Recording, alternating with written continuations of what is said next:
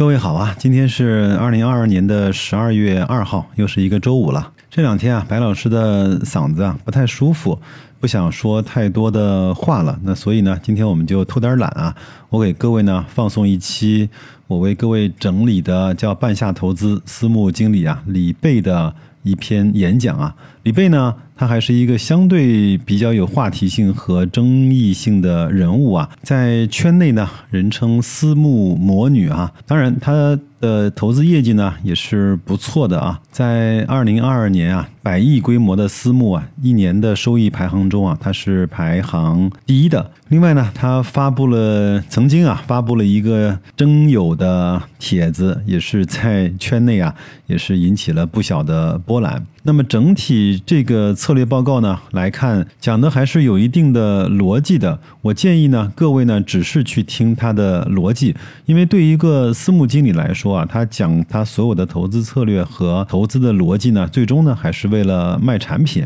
这个我觉得各位呢就听听看就可以了，看看他着眼的视角、跟他分析的工具、跟他推演的呃路径是不是能够被你所认可和接受。如果可以呢，就用来丰富我们自己啊，用来做投资判断的一些知识储备。如果你不认可呢，听听也就罢了，好吧？在喜马拉雅呢，我会放送这段将近五十分钟的音频。那在公众号呢，我会放送这个的视频，包括我也为各位呢做了一些剪辑，也加了一些字幕。如果喜欢看视频以及大量的图表的图文的朋友呢，可以到公众号去“大白说投资”，就能够看到这篇视频的推送了。他在整个的演讲里面呢，旗帜鲜明的说。现在呢，就是一轮牛市的起点。当然，我觉得任何去判断未来的动作和言论呢，也都仅仅是表达自己观点的一种方式。对我们来说，真正的规律，真正在投资市场上颠扑不破的真理呢，